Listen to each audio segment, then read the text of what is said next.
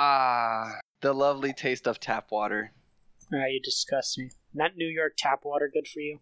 No, it's actually, I think, contaminated right now. That's because you're in New York. True. I can't imagine it's too terribly healthy for you. I have a filter, but I left it at my friend's room. I don't feel like going to get it. Wait, you have a filter? Yeah, it's a... Well, it's not like a branded filter. I think it's called Pure something. I'm just imagining you carry the filter that you attach to just the tap, and you carry that with you wherever you go. Everywhere. Have you taken the Harry Potter quiz to see what house you're in? Yes, Slytherin. You're a Slytherin. You do seem like a Slytherin. Now, did you self-sort, or did you take one of those quizzes that puts you in the house? I figured that would be it, but I also took a couple online tests, and they all pretty much gave me the same answer. I both self-sorted and quizzed into Hufflepuff.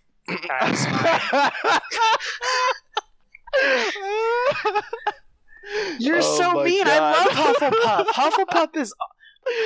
Oh, dude. Oh, sorry. Hufflepuff is awesome. What are you talking about? Too funny. Hufflepuff that was awesome. Too funny. Don't. You're mean. I hadn't seen the movies until like 2.5 months ago. My ex made me watch them, and I watched all 7 of them within like a 2-week period. Mm-hmm. And I have to say, I don't think it was until the 5th movie that I liked the second actor they had played Dumbledore. I didn't like him until the 5th movie. I really kind of like the quiet, soft spoken of the first actor.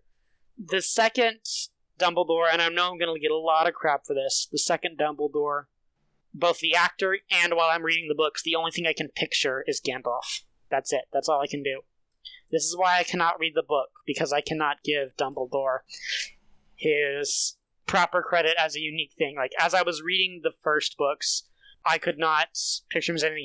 He's Gandalf. And another thing I'm going to get crap for is that the order I read the books in was the 7th book, the 5th book, the 1st book, then the 2nd book. Bruh. That's the order I read the books in. You didn't even... Wow. Yeah. And I have not completed them since. I hate you. I am going to get so much hate. I'm already looking at the live chat from our loyal listener, Special Builder. I think I had like 95% of the people who come are like Special Builder, and...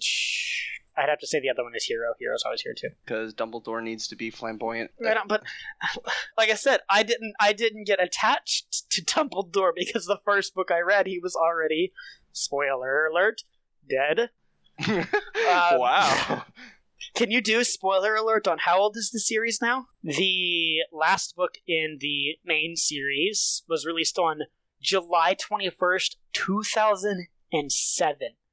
Harry Potter is over 10 years old. See, I think this is why I didn't get into it. It was a little before my time. That was just before I would have started reading the longer series in high school. I had sort of stuck to the shorter books that weren't 7 books into series. You had like, I was into trilogies around that time. Yeah, it would have been like 8, 7 or so at the time. I would have been 9, 10 years ago. Yeah, 10 years ago I would have been 9, but... At the time of writing, I would have been like 8, and it wouldn't have been something that I would be, waiting for the next book to come out or whatever. Kind of like how Game of Thrones is right now. And the first book was released 1997, so before I was even born. So this is, I think it's safe enough to say that the books were before my time where I would have been big into reading. And I don't like reading books when all the books are not out. I do it, and every time I frustrate myself with it, I will go to the library and I'll look at the new arrivals section. But what about #spoilers? What do you mean? I am not on sites that generally spoil books. Like, I have Reddit, but I'm not subscribed to book-related Reddits. But like, yeah, I don't, and I'm a pretty isolated person. I don't talk to a lot of people about books. And some recent books that... series that I've completed is the Parasitology series by Mira Grant. I'm not always sure how to describe this book without giving away some major points that happen by the end of the first book. But the premise of the book is that it's roughly in the near future, so we're talking like 2026 kind of deals. And humanity has artificially created parasites that live in you. And they aid in digestion, they secrete anti-seizure medications, they prevent brain diseases, and they basically kind of just live in you, and you get pretty healthy. No one gets really, super sick. But basically, the implants start, for reasons that you don't find out until later, they start migrating through your body up to your brain and killing most people, but some people get what they call the sleepwalker disease, which is they're basically zombies. The proper zombies. Undead zombies are not scientifically sound in any way whatsoever. So have you read any good books lately? The Host. It was not really that good of a book. It was a decent book. You probably don't know of it, though. Have you read the new Rick Riordan series, The Dark Prophecy? Is that the Greek mythology book? No, is that the Norse mythology series? No, but that is a good series. That's Magnus Chase. Sorry, I haven't read it yet.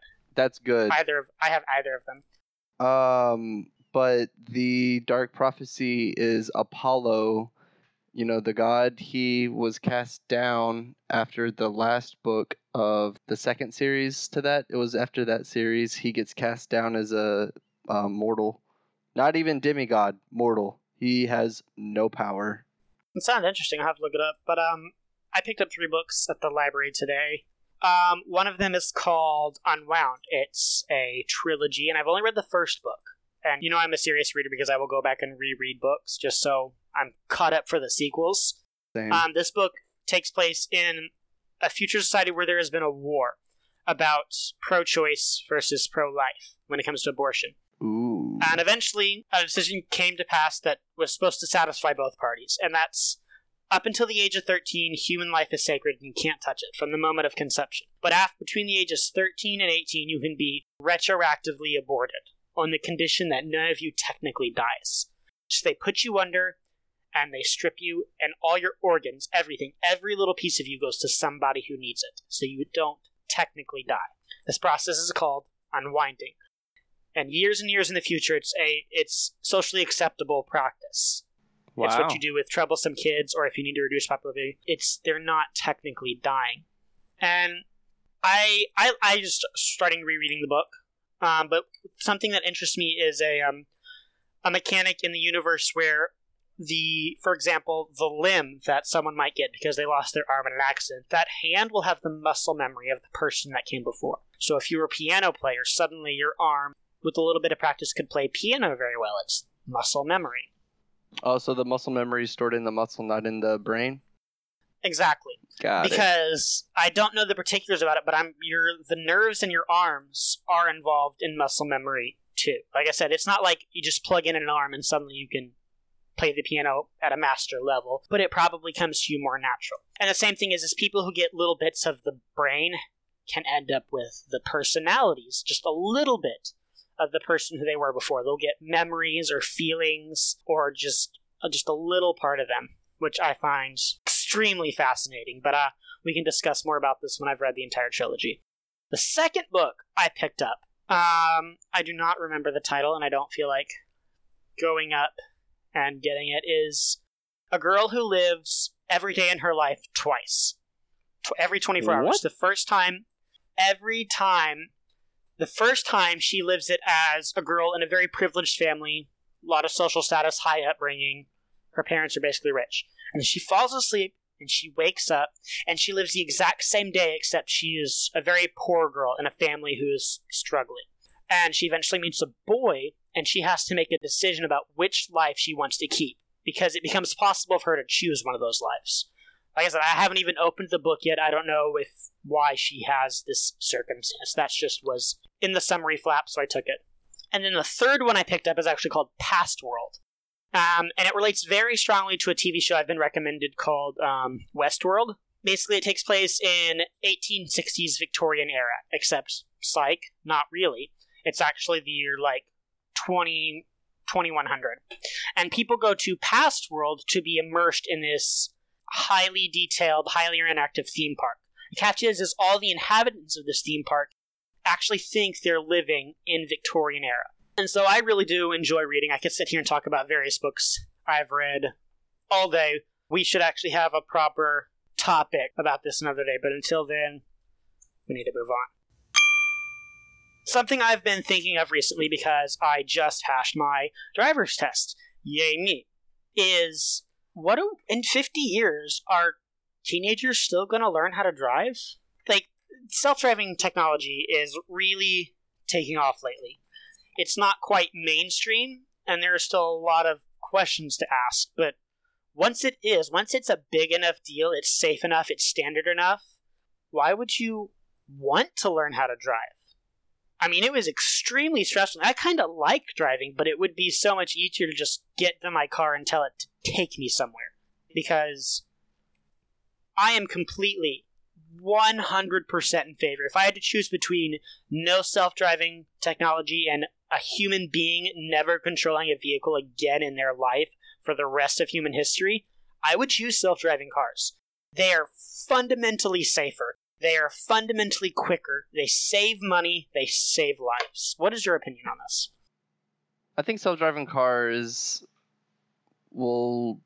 is going to be a big thing in the future, and it'll probably end up being that people drive. The only reason people would drive is to do it recreationally, because it wouldn't be needed in today's society. You know how we have like parking lots and whatnot? You wouldn't need parking lots in a self-driving society. Well, you wouldn't need parking lots in front of buildings. All the buildings would be able to be closer, like in a city, and you could have individual parking lots, kind of like, what do you call it? Like those, the things that you drive inside and you go up the ramp, and it's just a huge building of cars. What are those things called? Oh, it's a car elevator. Not an elevator, but it's like a huge park. It's like a bunch of parking lots on top of each other. It's a parking garage? Yeah, I guess like a parking garage. You could have those, but have them be like out of the city, not near where all the stores and whatnot would be located. In your self-driving car, you know, it would... And it comes and gets you. It's this anonymous piece of technology that comes and gets you. Right. And then after dropping you off, they'll be able to go park in the parking garages. And the thing is, the parking you'll be able to fill up more cars in parking spots, because the parking spots are wide, because you have to be able to get in and out of the car. In this case, it'll come pick you up, drop you off wherever you want to go, and then go park in the garage. They'll be able to park within, you know, inches of each other, because... But forget parking. Forget parking. That car will go and pick someone else up. I'm imagining... Not realistically, like I'm not saying that this is not only technically possible, but systematically possible. It doesn't break any rules of physics or laws. And it's like if one person had total benevolent dictatorship, which is not a thing that exists, topic for another time, total benevolent dictatorship, this is a system that could actually work, in which cars are not really owned by the average person. If you want to go somewhere, you pull out your phone, you tap a button, and a random car they kind of live on the highway driving around like a blood vessel. And you just call one out and it comes to you and it takes you wherever. Or better yet, people who are elderly or disabled go on their phone, they order groceries. Random car will pop out at a grocery store somewhere with the order and the confirmation code, pick up the groceries and bring it to this person with limited access. It's like the cars kind of float around and live and basically circulate on highways until they are needed.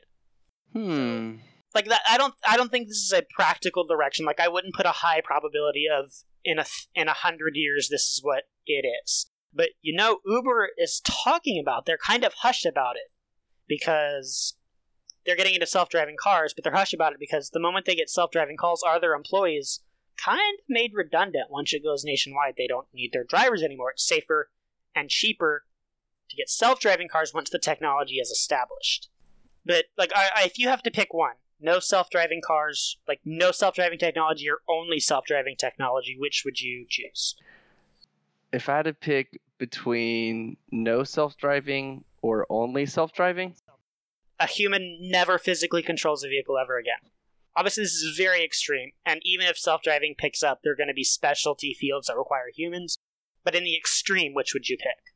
I think I would pick only self-driving, because it'll prevent a lot of motor accidents from occurring, or automobile accidents from occurring. It'll reduce the death rate by a tremendous amounts. People will be able to get from one spot to another faster, safer. The only problem is what happens when you need to go on a dirt road off in the middle of nowhere. It's not necessarily recorded, or would it be, in its map or whatever. Here's where we need to talk about the four, I think there are four. There are 4 degrees of autonomy. Level 0 is nothing. There is absolutely no technology aiding anything between the steering wheel and the tires. This is what cars originally started at. Human had everything. Level 1 are your basic things. Super simple. Power steering, power brakes. The technology is aiding you in your navigation, but it doesn't do anything. It has no choice. That's level 2. Level 3 is the car has access to major functions of the car. These are the things like auto lane centering, backup brakes that the car can stop itself if something runs behind it, auto parallel parking. The car has control of major functions of itself, but the human can take over and do these things. So would like a rear view camera like a rear view camera, would that be considered level 1 then? No, only if the rear view camera can automatically apply the brakes if something runs behind it. That would be level 3. Level two is the technology can help, but it has no choice. It only does it if the human says to do it. That's... Oh, okay. I thought you were saying level 0 was basic and level... No, got it. I may have misspoken. But there's 4 levels. There's no level 0. Okay, we're not a programmer. And then level 4 is the car has access to, can basically drive itself completely, in theory, without a human. It can steer. It can navigate. It can look at cars beside, in front, and behind it. Google self-driving car. And keep itself from crashing, basically. That's full level 4 autonomy. And there are cars that a person, if you have the money, can buy. They're on the road right now. Now, could there be a level 5, I'm just throwing this out there, that would be where the cars are linked up in some way where they're able to communicate with each other? It's not just the car is itself, navigating based on what other cars are doing, having to watch the cars near it, whatever. Like, what about if, the cars were able to communicate and tell each other what they were doing? Well, hang on. Before we get sidetracked, I'll answer your original question of the dirt road thing. There are self-driving technologies where you might aid the dirt road, like it'll prevent you from flying off the road, or it'll basically keep itself on the road until you have to turn and has to make a choice. But it's not perfect. And like I said, dirt roads nowadays, you have not a lot of direction sometimes. I mean, it's the limitation of the map. But as you're saying, you have 2 options here, and they're not exclusive. They probably both need to happen in tandem, is networked communications and near-field communications. Let's address the big problem first, is networked communications. Is these cars' driving, operating, and steering protocols come from the cloud. That is extremely, extremely dangerous. Not unnecessary. You need to have redundancies in place so the car can't be tampered with. But, and I believe this, the network, the cloud, the internet should not control the car. The car should control itself. No auto-updating protocols over the cloud. No sending decisions to the cloud. Everything should be contained within the car, so it cannot be hacked.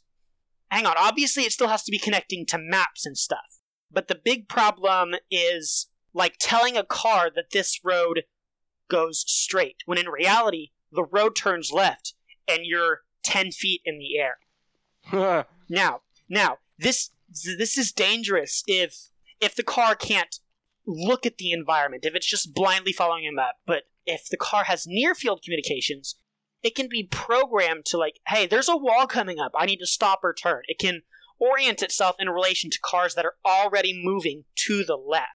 And these are redundancies that have to be thought about, but there are ways to do it. There are ways to make sure your car is not blindly following something that, in theory, can be manipulated to not match reality.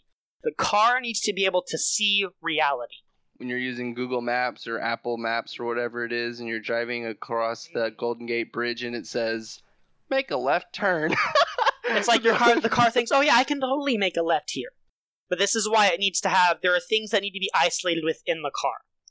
And this is why this technology has to be extremely well done, well polished, because I do not think that those protocols should be able to be updated outside of the factory. Because you get into being able to mass falsify information on entire models of car over the cloud, or manually tamper with the cars. I think this is something that needs to be hard-coded, checked, triple-checked, and quadruple-checked before it even leaves the factory. And only in extremely rare circumstances should anything other than additions be made to this map. And this is why I think the self-driving should be fundamentally different from navigation. The navigation needs to be government mandated. It needs to have checks and balances. But the self-driving protocols, the things that prevent this car from flinging itself off the road, should be done and dusted before it even is in the hands of a common citizen, and should not change. Because once you have the rules down about what should you do in this circumstance and this circumstance, those things don't change. I mean, as much as cars have changed in the past 50 years, driving hasn't. There, you turn left, you turn right, there are intersections, there are stoplights, there are all these things. Now, as far as navigation goes, this is where I think anti-monopoly rules are going to have a big impact, is if you have more than one navigation network that, say, the car either chooses one or it pulls from 3 or 4 navigation networks and compiles them into a data so it can get an average. You have less points of weaknesses. If every car on the network had the same navigation program, that is an extremely big point of failure. You have a single compromise point, and that's that network. You need to have redundancies. You need to have options. Now, all this raises a question. If a vehicle, a self-driving car, all these safeguards and whatnot are put into place, but it still is very possible, and because it is possible, I'll give it a thought. What if the car makes a left on the Manhattan Bridge or something? What if it decides to do something that it shouldn't do and ends up getting people hurt or killed or something of that nature? Now, program that it's running, is it the maintainer of Skynet? I'm going to call it Skynet. Is it the manufacturer of the car itself? Who is at fault? Who's to blame? Okay. There are a couple points I need to make here, and I'm not sure what order I should make it in. First of all, we have a slight tangent to the trolley problem.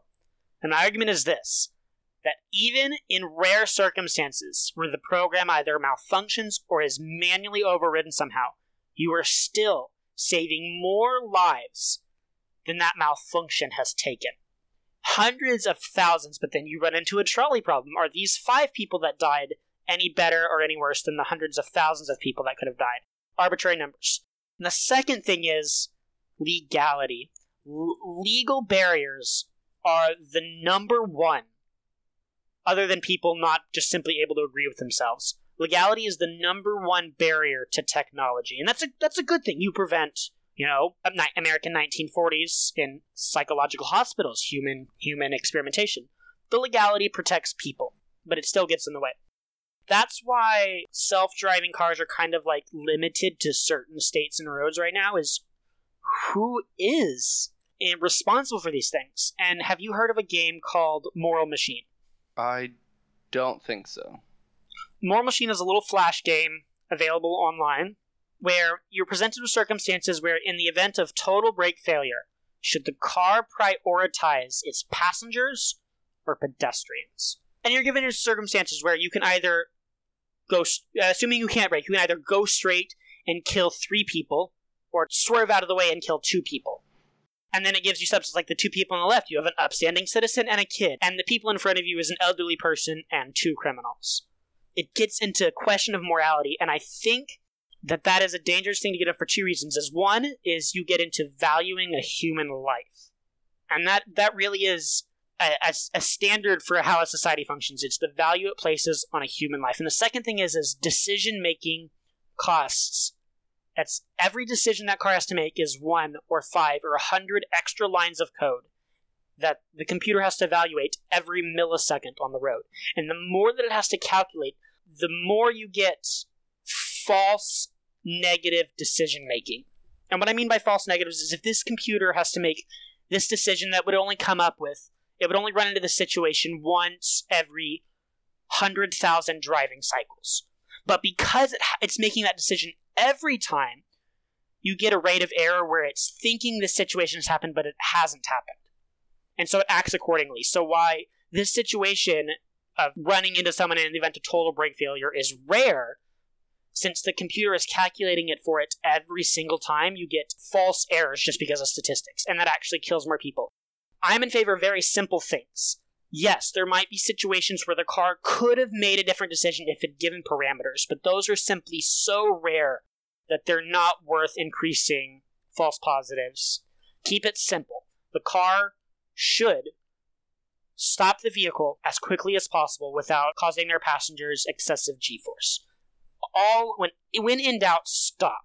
And this is particularly helpful if the car can communicate to other cars, to every other car on the road, and they can connect.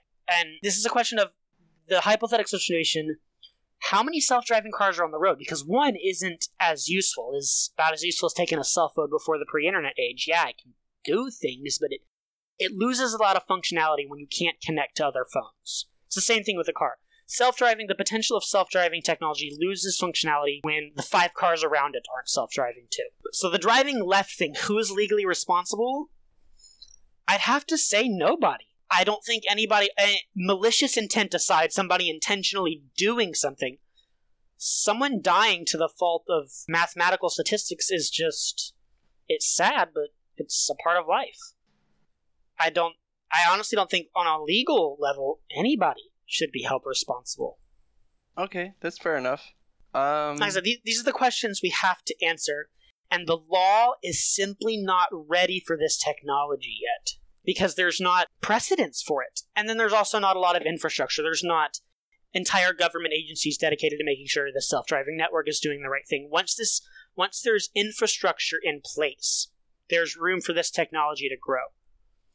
Okay, for the braking, for the car to stop as quickly as possible without exerting too much g-force, will stop them from going forward, because even if it keeps it within a specific g-force, their face could smash whatever. Oh, this is so easy. Oh my gosh, I'm surprised cars don't do this now. If there is somebody in the seat, the car will not move until their seatbelt is done. That was the same conclusion I came to. Oh my god, okay, it adds to the price of the car. I know.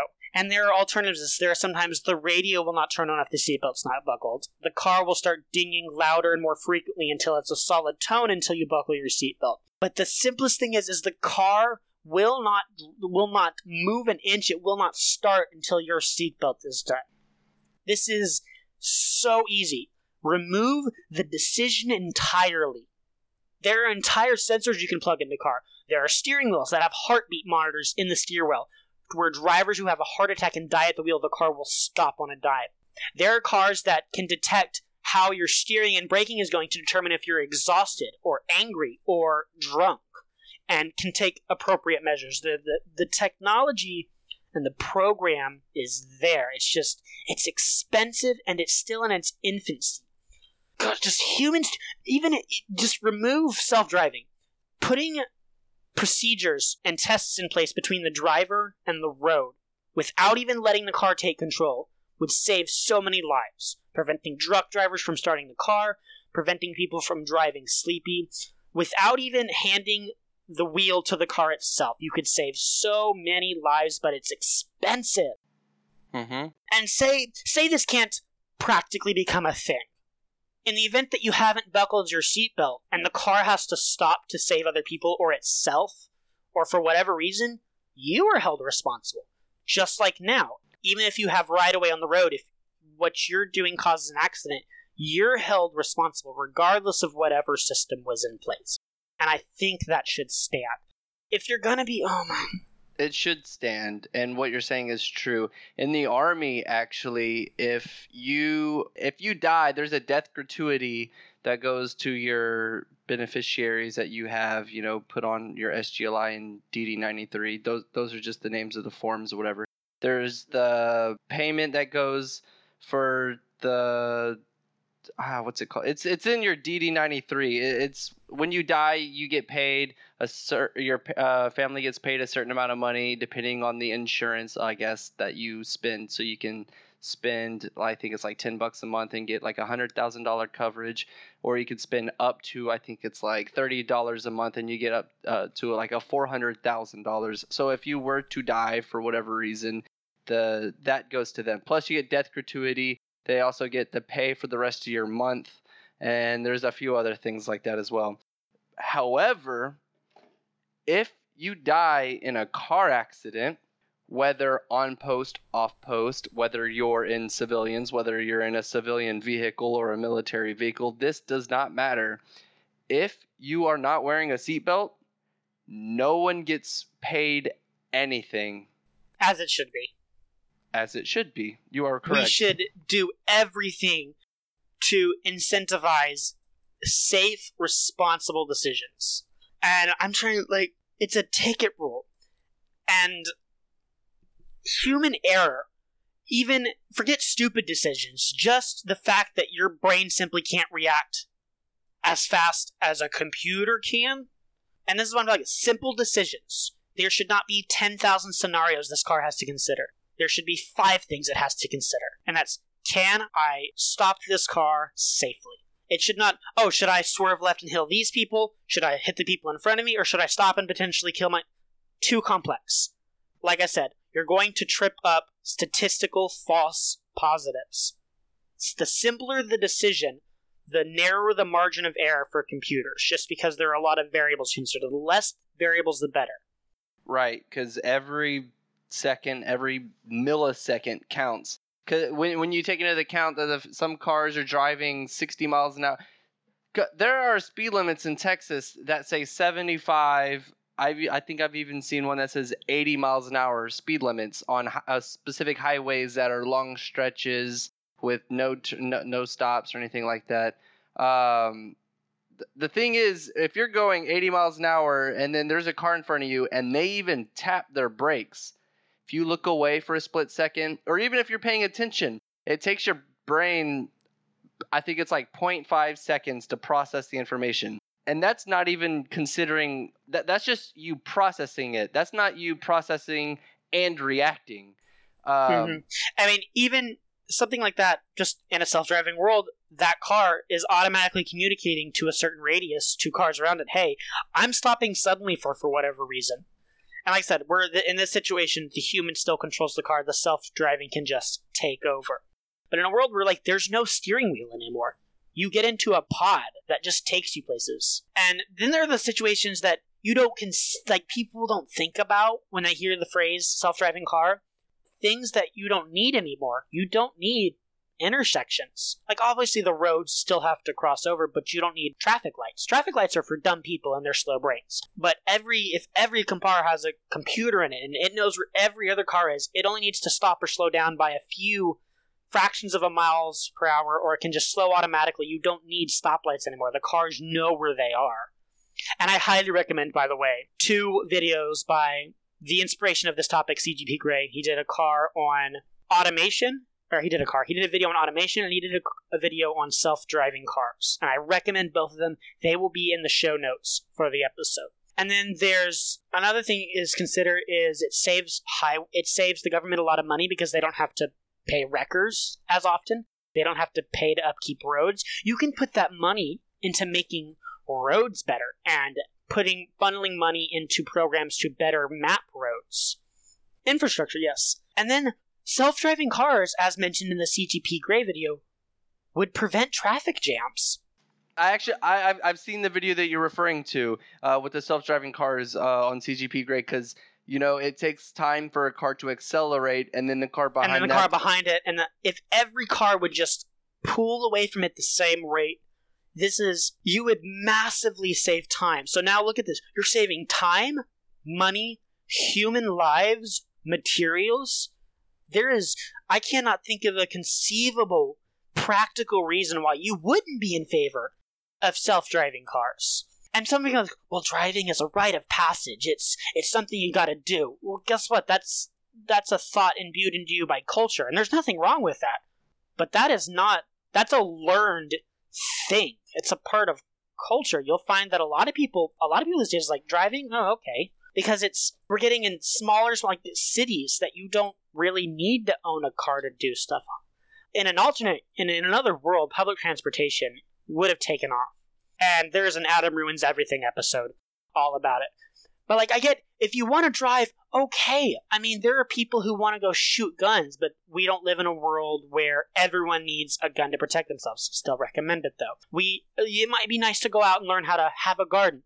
Everyone doesn't need to have a farm that feeds their family. This can still be a recreational thing, but because you putting yourself and your slow meat brain on the road, endangering people statistically on average, not just a specific person, just because you want the thrill of driving, no offense, but that's kind of selfish. There are places you can go do that. There are people on the road who should not be on the road. There are vehicles on the road that should not be on the road. I love classic cars. If your car is older than 10 years, it should not be on the road. You know why? Because they do not have the modern safety features. They do not have the modern emission tests. There's already a law in Texas. If your car does not pass an emissions test, it cannot be registered to drive. That's just a Texas thing? I don't know if it's just but sentimentality, it's good. You can have it. There's a time and a place, but when your sentimentality is statistically killing people, not you as an individual, but you as a data point, your sentimentality is not worth it. It's like new cars. Yes, they're more expensive. And like I said, that's because these newer things are in their infancy. They get cheaper. Look at smartphones. They used to be so expensive, but now you can go spend $30 for a smartphone. The smartphone in a perfect world would be what cars could be. You know that you cannot buy a car directly from the manufacturer. You have to buy it from a dealership. And there are laws in the United States that prevent you from buying a new car online. There are laws that prevent you opening a new dealership in the territory of another dealership. The state and the car dealerships have a really hand-in-hand relationship. The states get a lot of money from car dealerships. So there's a lot of incentive to rack up prices on the car. There are papers you can look at. Just the little logo that they put on these cars, the hood ornament, the name of the dealership, adds on average $1,500 to the price of the car. There's a... what's it called? A Adam's Ruins Everything on Love that show. I will be referencing that a lot as I catch up with the new season. Yeah, there's one on the car dealerships. I was going to say, I think it's Elon Musk was very upset because Tesla, the Tesla cars can only be sold by the manufacturer. He wouldn't allow it for it to be sold by a dealership. That is a good American principle. That middleman adds costs to the car without adding any benefits at all. That's the only reason it's better from a dealership is because of the constraints that people have put in place. And another thing you got to consider from self-driving cars is, since there are less accidents, less money funneling into hospitals and repairing roads, and less people dying, your insurance rates are going to go down, because guess what? It doesn't matter if you're 15 or 25 or 50. Your car is going to operate the same. Your insurance is basically almost nothing. You don't need insurance. That's what I was about to say. You wouldn't need insurance. Your insurance doesn't need to go up and down. You're nothing more than a data point. Thy car in my future, car's going to be on the road anyway, and you're just calling it. It's like your insurance doesn't go up because you go out and you use a taxi or Uber and they get into an accident.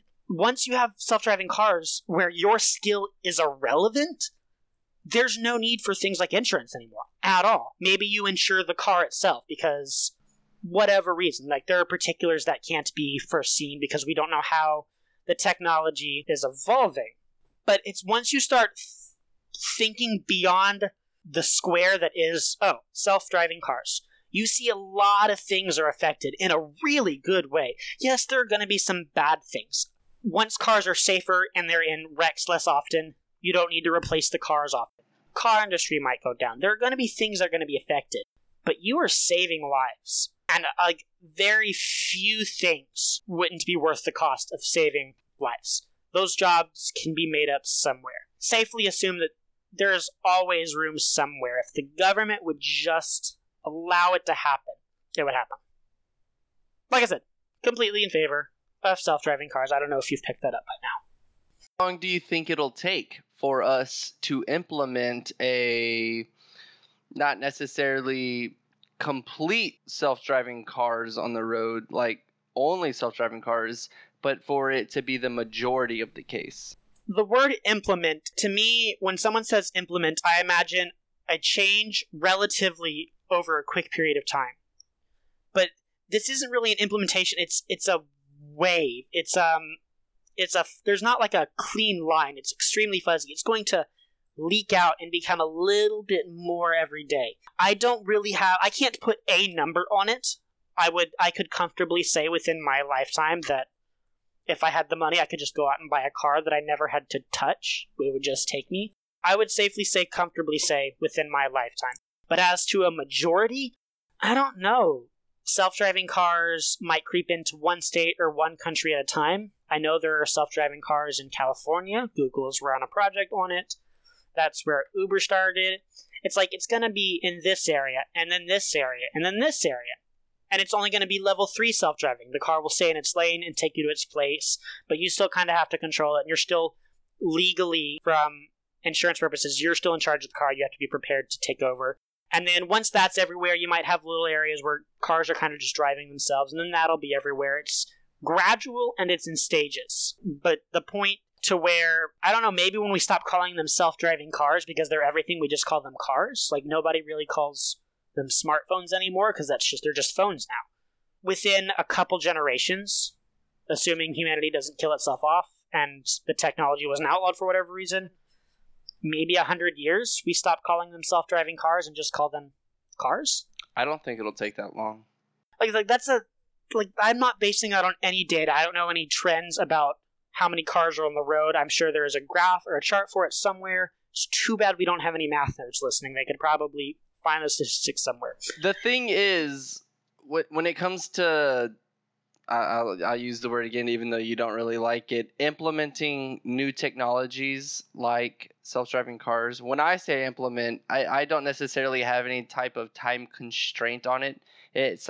Implementing can be something that is now, or it could take years, decades, centuries for something to be implemented, fully implemented, I guess you could say.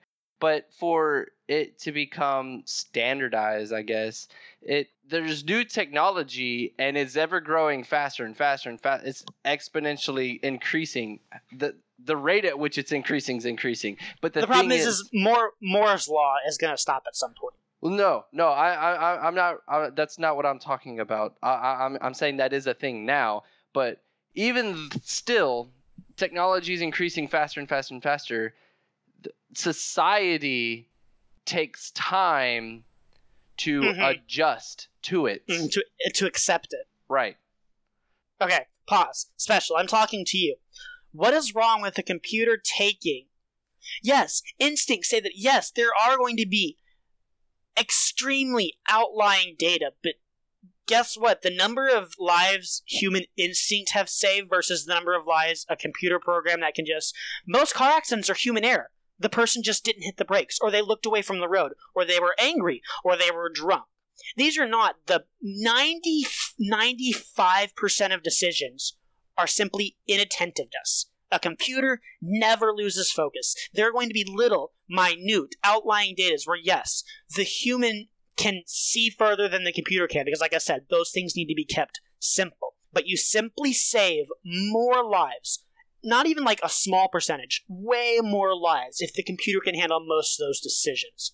And like I said, we argue that computers take the easy or the blank or a binary choice now, but we're very edging into quantum computers and AI. Topic for another time, but imagine your car is a pretty low-level AI that can make these quote-unquote instinct decisions like you can. And I'm a firm believer in free will, and humans aren't just computers that run on meat instead of electricity. There is something unique to being biological, but we still make decisions. And instinct as a thing is a topic for another day. Like, can you truly sense what you need to do? Probably not. Maybe. But most decision process is just that. It's input, analyze the environment, output. And computers simply are much better than that. I think you're kind of confusing instinct with more of a gut feeling. When regardless of whether I believe gut feeling is an actual physical, physiological thing, it doesn't save as many people as you think it does. No, I know. So what I was saying, I was trying to clarify the definition, at least for my own sake. When I think of an instinct, I think of something that it's like what you were saying with the cars, that the four possibilities are the only possibilities it'll consider. I think of there's two different things. There is like a thought process, and then there's instinct. Instinct doesn't require a thought process. Instinct is something touches your shoulder and you don't see it, mm-hmm. so you flex, you jump. Mm-hmm. That was your first response. You didn't take into consideration no, what's on my arm. Conversation for another time. Instinct versus that's not an instinct. That's a reflex. But so, I see what you're saying now. I see what you're saying now. Where were we? There's something uniquely, in my opinion, about being a person. When I think computers can make a decision, but can a computer ever be creative in the sense? Humans, people are phenomenally creative, and this is why instinct gut feeling works. We simply, people not even just think outside the box. They'll refuse to even address that the box exists. I'm not saying that there are certain cases where the human could have made the better decision, but you simply can't know that. You can't simply know when the computer would make the better decision, and you can't put an override feature because drunk or stupid or suicidal or criminal people can override the good decision that the computer is trying to make. You are in a physical universe defined by physical laws. There are only so many choices you as a person can make. What's to say that you can't have the computer have those same list of choices? No, a computer... Look at the black box on YouTube.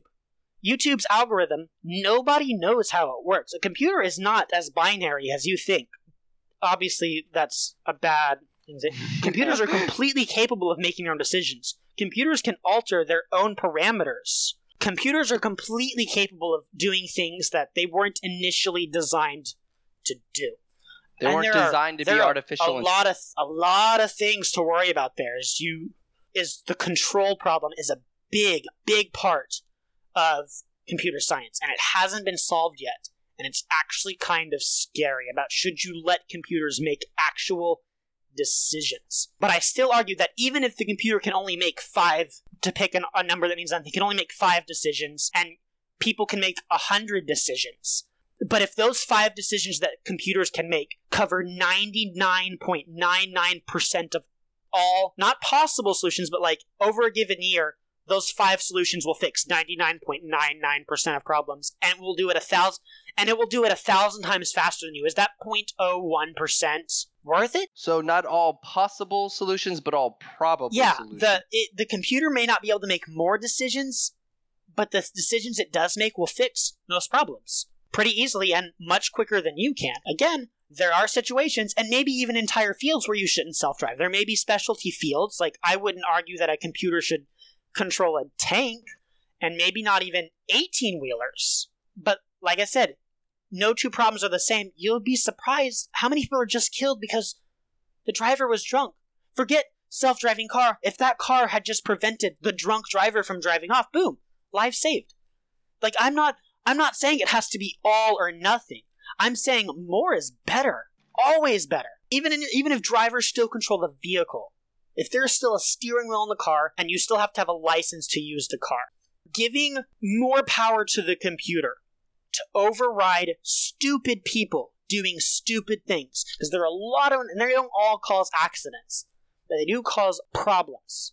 And you already have self-driving technology in cars that have computerized alignment. As long as you're occasionally touching the wheel, the car will keep itself straight. The car will automatically brake if something comes up behind or in front of it. Even if the car never takes control 95% of the time, the computer can still react to human inattentiveness. I really don't know what else there is to say. Like, I am frustratingly passionate about this. I can't drill it into their heads, like into someone's head easy enough that humans are amazing creatures. wonderfully made and built, you still... your brain still falls prey to illusions, even when you know what the illusion is. Your brain, as amazing as it is, has so many pitfalls that while I believe consciousness, intelligence, what you might call a soul, is a consequence of biology, that's a good and a bad thing. It's... computers are cold, and they can't ever replicate thinking life the way we think life. They can still make basic math decisions faster than a person ever could. Not calculations per second. How do you even put a number on that? How do you put a number on the number of decisions a person... we are so off topic. We're so off topic. But that's the issue. Like, I can understand. I'm not saying tomorrow we should just boom, even if we magically had a program that could do it. I don't think we should all do it tomorrow. It's a trust thing. Okay, so what are your closing thoughts on this? I think self-driving cars, a world of self-driving cars, would be better. Like a world of pure self-driving cars would be better than a world with no self-driving cars. That is my final opinion on it, and we've pretty much already discussed all the topics regarding it. So we're in agreement. It's just like particulars, things we can't discuss because we don't know what the future is going to be like. This is, but it was fun. I had fun. Yeah. Definitely.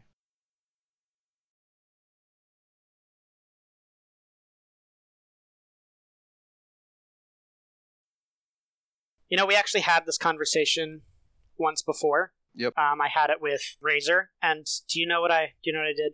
What? What I did is I sat down and I was still using OBS to record. I sat down and opened OBS, and we started talking, and we actually talked about a couple of other things.